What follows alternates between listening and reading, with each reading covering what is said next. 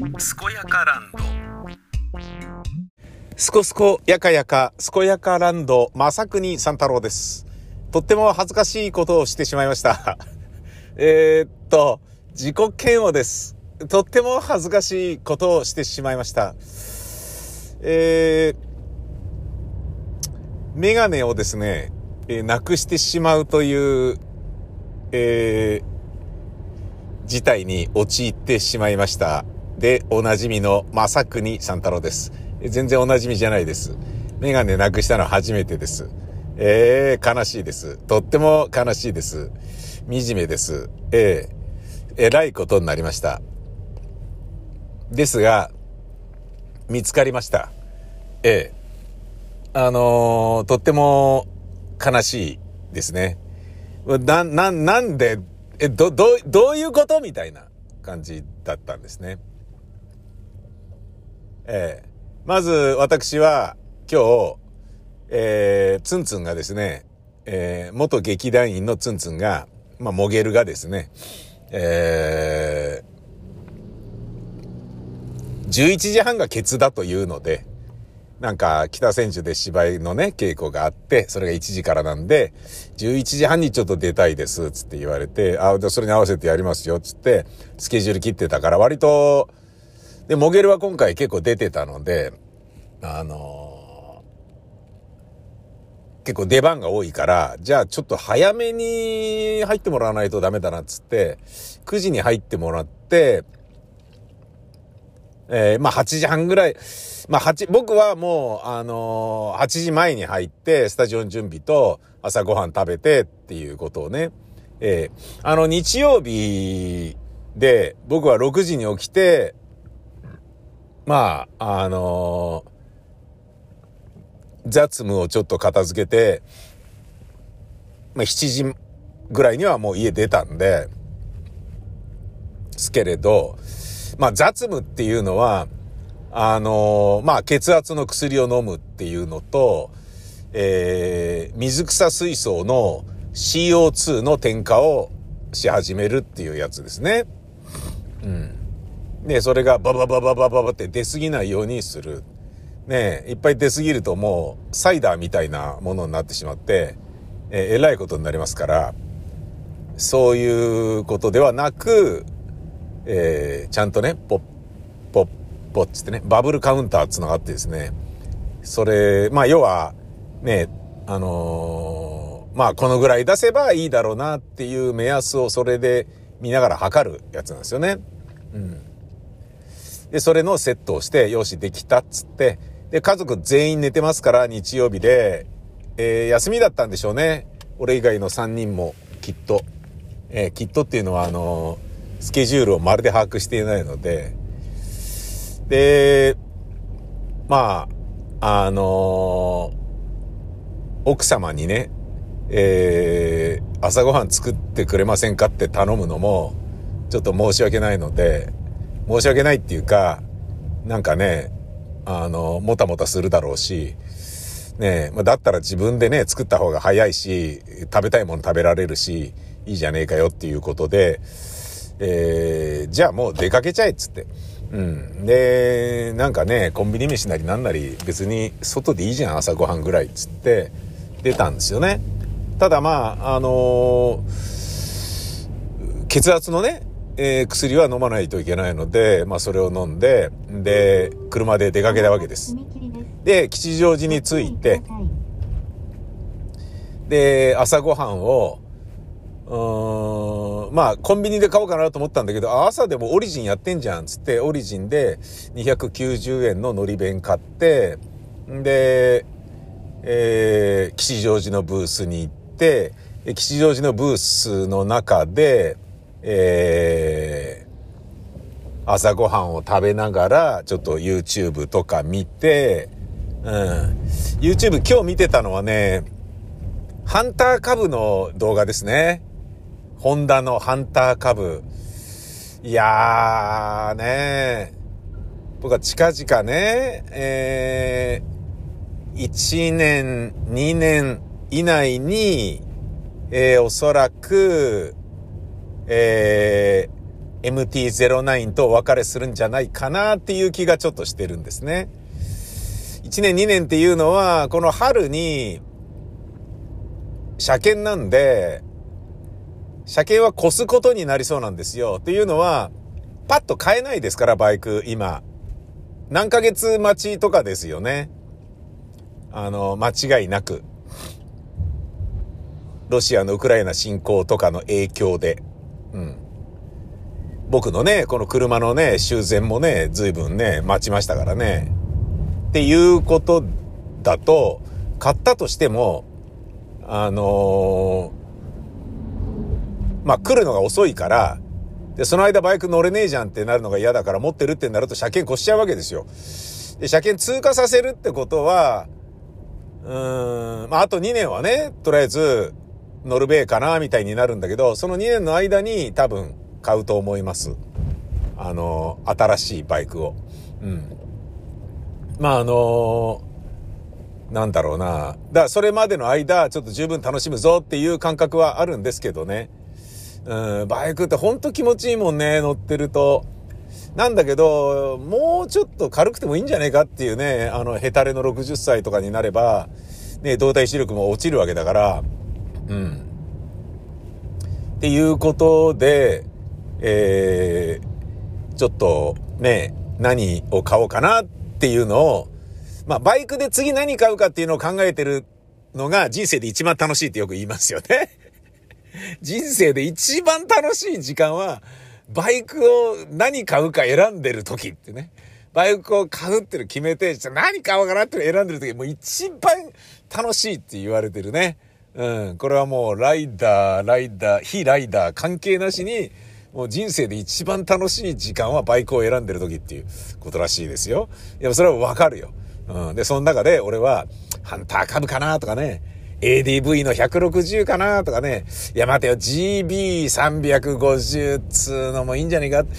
いや、でも中古でスーパーフォアっていうのもやっぱね、あの教習車でめっちゃ乗りやすかったから、あれ乗りてえ通気もするよな。いや、でも新しいやつがいいからな。いや、でもな、ちょっとな、面白いので言うと、モンキーの125もいいよな。いや、でもそれで言うんだったら最近出たダックスっつうのだって捨てがたいんじゃねえの？いや、それで言うんだったら MT のね、なんかこう、小柄なやつ出てたじゃん。あっちの方もいいんじゃねえか。いや、でもどうせならか、なんかこうね、川崎、一度は川崎、男は川崎、ちょっと、ね、そういうのもでも高いしな、いやでもどうせ、二輪車、え、三輪車の前輪が二つある、あの、ね、あれ内見とか、あれも、いやでもな、ちょっと、オフロードも乗ってみて、あ、でもあれ高いっていう、なんか高さが車高があるから単速で、いやでもな、軽いから乗りやすいんじゃないかとか、もうね、考え始めたらキリがないっていうレベルのバイク選びが至福の時っていうのは、まあね、あると思います。で、その中でも自分の中では、ハンターカブかスーパーカブかシティカブか、えー、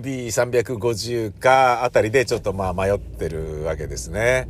絶対楽しいんだよ。カブとかだったら。うん。バイクの醍醐味がね、絶対トロトロトロトロ50キロぐらいでね、ツーって走ったらいいわけだし、高速なんかの、高速乗ったら面白くねえってことが俺分かりましたから、大型バイク乗って。怖いだけだよ、本当に。煽られたり、風がブーとかって言ったりさ。ねえ、だからもう、もっとバカでかい車に乗りゃいいと思うんだけど、一応大型だから大丈夫ですよ。だけど、ツアラーでもないし、アドベンチャーでもねえから、横風バンバン受けるし、もともとのね、バイクはね、もう一番安いやつですからね。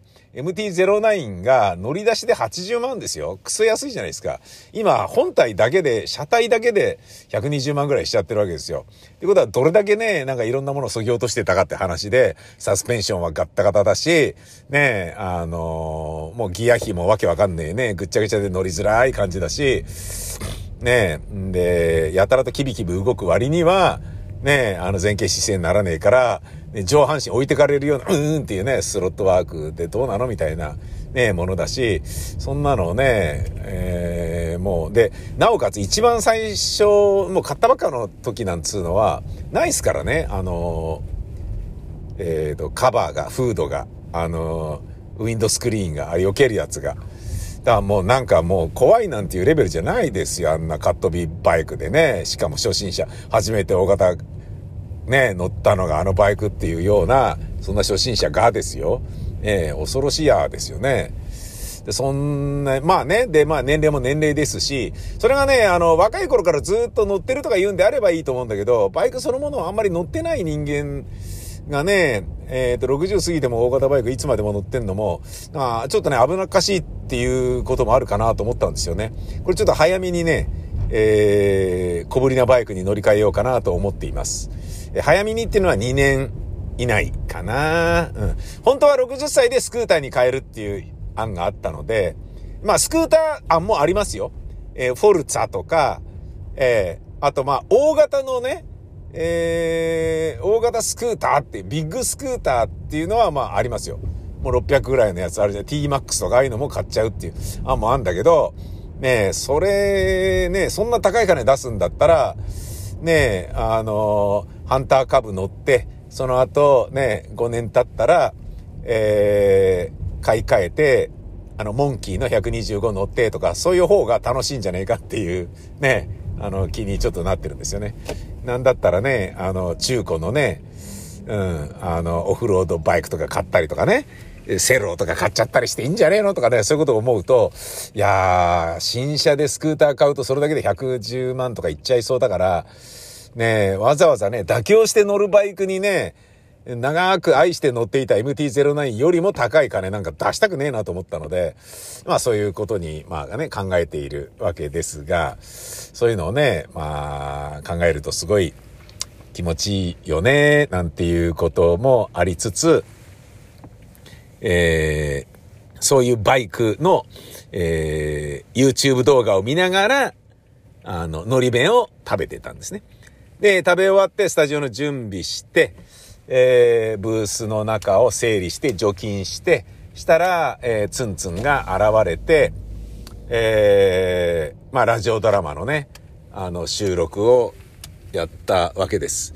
で、ツンツンが来て、ツンツンと私の共演シーンがあるので、そこからやって、で、まあ、あのやる、割とよどみなく行きましたね。うん。もうな、あの、何十、もう20年ぐらい俺の書いたセリフを読み続けていた男なので、あ、もうちゃんと分かってんなって、打ち合わす必要がまるでねえなっていう、そういう感じだったね。うん。で、テキパキ行ってよかったな、つって。で、午前中、ね、その、まあ、ツンツンが来て、で、その後、大津の劇団員が来て、で、女優の平井ちゃんが来て、で、北沢さんが来て、で、山梨が来て、セキュリティ木村が来て、つって、で、順番に、こう、ね、出番をどんどんどんどん取ってって、で、まあ、ちょっと一回休憩挟みますとか。で、俺ちょっと腹減ったから、山ちゃん、あのー、蒸しパンでも買ってきて、とか、とかって買ってきてもらって、で、僕は、えー、下痢してるから、あの、コーヒーは飲まずに、えー、水とかね、紅茶とか、そういうのを飲んで、えー、まあ、これを軽くね、あの、軽めの昼ご飯ということにしようみたいな感じでね。で、えー、その後、またもう一個の演目ね、えー、これはですね、あの、北園真昼が、えー、DJ として参加するっていうですね、えー、DJ 真昼の、あの、日曜スプラッシュっていう番組を作っている、えー、プロセスを描く、あの、ラジオドラマをシリーズものでちょっと始めることにしましてね。それにも平井ちゃんとか出てもらって、それ収録して、んで、全部撮り終わったのが、えー、2時半ぐらい。で、2時半になって、で、女優さん帰って、劇団員の大津と山ちゃんだけが残って、で、大津と山ちゃんにちょっとお前ら付き合ってもらいたいことがあるんだよね、つって、えー、何ですか？つって、えー、実はだから360度カメラ、あ、360度、えー、レコーダーっていうのがあって、で、それをね、使って、どれぐらいの、あの、面白いことができるかっていうのを、ちょっと試しにね、距離離れたところで録音するっていうのを手伝ってほしいんだよね。つって、あ、わかりました。つって。で、公園にね、360度レコーダーっていうのを持ってって、で、その近くで喋る人間はオンマイクになるよね。で、離れて喋る人間はオフマイクになるよね。で、その、ね、えー、360度レコーダーの周りをぐるぐる回ると、ぐるぐる回ってるように聞こえるんじゃないかとか、そういうのをまあちょっと、やってみたわけですね。で、いまいちね、俺の設定がね、間違ってんのか、うーん、まあなんか、ヘッドホンがね、なんか、なんなんだろうな。まあ、LR しかないんだけど、ヘッドホンはね。だけど、その LR しかないヘッドホンでも、疑似的に、えー、バーチャルあの、360度で聞けるっていう、モードで録音したつもりだったんだけど、あれ？っていうことでね、なって、うん、おかしいなっていうようなことをね、ちょっと30分くらいやって、まあ、オンオフは出るけど、これ難しいですねってなって、だなーつって、これだったら、LR だけでやった方がいいかもしんねえなー、つって。LR だけでっていうのは、要は、LR に、まあ、あの、マイクを2本立ててね、えー、だからライト、レフトね、右と左にマイク2本立てて、で、その距離を10メートルぐらい置いて、で、その間もしくはその中間地点とか、それを底辺とした、えー、正三角形の真ん中の位置とかに、あの、人が行って、えー、喋るみたいな感じで、えー、やった方が、まだいいのかなと。ね、その方が、まあ、立体的な感じは出るのかなとかって思ったりなんかしてね。うん、まあそうかもしれないですね、みたいなことを、えー、山ちゃんと大津と話して、で、まあ解散したわけですね。でもう、あの、もう除菌も終わってからお前らこのまま上がりでいいぜって、お疲れ山でした、つって、お疲れ様でした、つってね。うん。で、大津はね、あの、人力車の養成所の出身なんでね、いや、人力車の養成所でね、これこれこういうことがあったんだよ、とかいう話をしたりなんかして。で、山ちゃんは、あの、東京アナウンス学院出身なんで、東京アナウンス学院といえばね、SET のね、あの、コメディアンの永田さんが最近来なくなって、高見さんに変わってたんだよね、とかいう話をしたりなんかしてね。うん。あなるほどね。いろいろあるんだね、なんつうことを言ってたんだけど、それの後に、まあ彼らが帰って、僕一人で、えー、そっからですね、えー、休憩することなく、ラジオ番組を、えー、一本収録し、編集し、カンパケし、検証し、納品し、えー、で、あの、搬入するっていうところまでやったんですね。で、それが終わったのが、えー、5時ぐらい。うわ、じゃあもっとだな。6時ぐらい。じゃあ帰るか、つってね。帰ろう。で、帰る前に、ちょっと母親のマンション寄って、えー、なんかね、甘いものでも買ってくかなっていう風に思ったんだけど、あれ？メガネがない。気づいたんです。あれ？メガネがない。え、何これ？で、そっから、まあ、吉祥寺ブースの中で、どこに置いたの？どこに置いたの？ずーっと探しっぱなし、30分。全然見つからない。あれ？何これ？うわ俺やっちゃったんだそうです。こう、ブースの近くにある公園。さっきね、大津と山ちゃんと行った、あの、360度のね、VR レコーダーを持ってったところで、メガネを置いたに違いない。ねえ、スピーカーじゃなくてヘッドホンから聞くためにヘッドホンとそのレコーダーは持ち歩いているけれど、いや、これ、いや、公園かーつって公園でね、自分が歩いたところ、芝生の上とかもう暗くなってるから、見つかんのかよ、こんなとこ。いや、でも置いたかな、こんなとこ。いや、置いてないよなーつって。で、戻って、やべえ、見つからねえ。あ、車の中だ車の中で、エンジン切った時に一回メールチェックするんで、メガネ外して、あのー、コンソールのあたりに置いたんじゃないか？って車に行ってみようってわざわざ駐車場に行ってみたのね。ないえ、どういうこと？で、もう一回戻ろう戻りました。吉祥寺ブースに。え、俺、トイレで外す。え、ちょっと待ってよ。え、山ちゃんが持って帰った？俺のメガネを。いや、そんなことねえだろうな。いや、誰か俺と似たようなメガネしてる人。え、北沢さん？いや、そんなことはない。いや、持ってくなんてことはないだろうな。え、どういうこと？ゴミとして捨てちゃった？いや、そんなことないよな。ゴミは今日出してないからな。ここで問題です。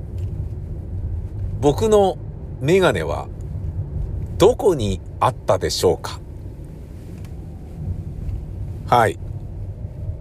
今日の僕の一日の動きは、つぶさに語られております。どこにあったのでしょうか？はい。正解は、ご名答、オリジン弁当です。ざけんなよざけんなよオリジン弁当朝買いに行った時にですね、えー、朝の8時とかに行くと、えー、レジがセリフレジなんですよ。で、今セリフレジとなってるので自分でバーコードピッてやって、えー、お金払って、帰ってくださいっていう風になってるのね。一応人いるんだよ。人はいるんだけど、今はセルフレジですって、もうだから一人しかいないからだと思うんだよね、多分ね、店員が。で、夜勤が朝までいるっていうやつでしょ。で、あ、そうなんだ、っつって。で、自分でね、バーコードでピッとかって言って、やるんだけど、えっと、えー、ちょっと待って、つって、そこでメガネ外してんだよね、多分ね。外してそこに置いて、やってるわけ。で、俺のこのメガネっていうのが、えっ、ー、と、パソコン用のメガネと運転、ドライブ用のメガネっていうのがあって、僕は車で移動するときは必ずドライブ用のメガネをするんです。じゃないと遠く、だ要要は遠く見る用のメガネね。パソコン用ってのは近くを見る用のメガネね。うん。で、運転の場合は遠く見ますから、運転用のメガネがないと絶対ダメなんですよ。だけど、老眼がどんどん進んでいくから、パソコン用のメガネというのは、実はなくても、最近は目の前のモニターを見ることが問題なくできるようになってきたんですね。でパソコン用のメガネっていうのは、あの、吉祥寺ブースに置きっぱなしなんですよ。そのメガネはあるんですよ。だけど、運転用のメガネねえじゃん、つって。運転用のメガネがないってことは、ちょっと車に乗って帰れねえってことだし、そもそも、もう車乗れなくなるじゃん、みたいな。え、どこやったの？みたいな。しかもすっげえ気に入ってんだけど、あのボストンメガネ、つって。え、どういうこと？どういうこと？どういうこと？つって慌ててね。やだな。な、ど、どこやっちゃったんだろうな、つって。あ俺が行ったところ全てを洗いざらいってことになると、駐車場、オリジン弁当、吉祥寺ブース、で、公園、で、吉祥寺ブース、で、帰るときにない。だから、もう犯人はオリジン弁当なんですよ。ええー、つって、もしかしたらと思って電話してみたら、ありますよ、メガネ。今日ですよね。あります、あります。すいません、今から取りに伺いますね。恥ずかしかった超恥ずかしかった夕暮れ時だから、夕暮れ時っていうかもう夕飯時だからもうお客さんいっぱいいたお客さんなんか出来上がるの待ってた美しい若奥さんもいたなのにそこに入ってって、チーンってあの、呼び鈴鳴らして、すいませんとか、はいとかって、はい、いらっしゃいませとかって。あの、さっき電話した、メガネを忘れちゃったものなんですけれど、ああ、はいはいはい、少々お待ちください。え、何々くん、メガネ。やめて。大きな声出さないで。恥ずかしい。若奥さん、そばでね、なんかわかんない、なんとか弁当とかを待ってる若奥様が、ね、きょとんとこっちを見て、め、め、メガネ？メガネを忘れる？メガネをわ、オリジン弁当に忘れるってどういうこと？つって。メガネ？オリジン弁当って満喫？どういうこと？オリジン弁当ってラブホ？どういうこと？オリジンにメガネ忘れるってどういうこと？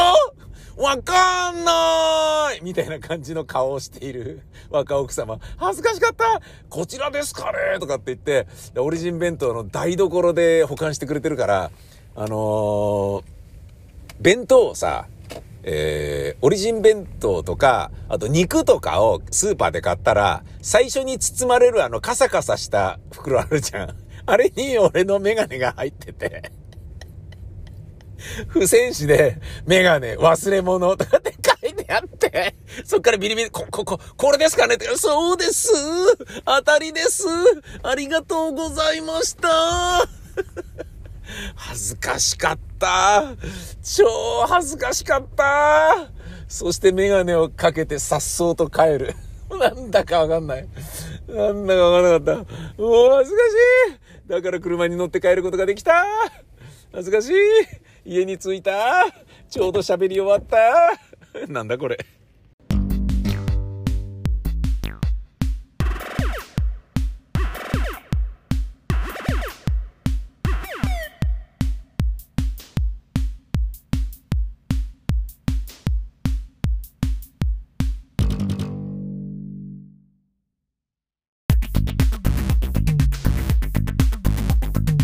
音声コンテンツ「正国三太郎健やかエンパシー」では皆様からの指令を募集しています。あそこに行ってあれをしてこいよ。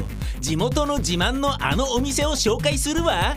伝承話の元となる名所旧跡などをメールでお送りください。宛先は info アットマークマサさん .info info アットマークまささん .info いろんなところのいろんなものをまさくにさんに教えてあげようぜ。採用された指令はもれなくコンテンツ内で紹介されます。当たり前だね。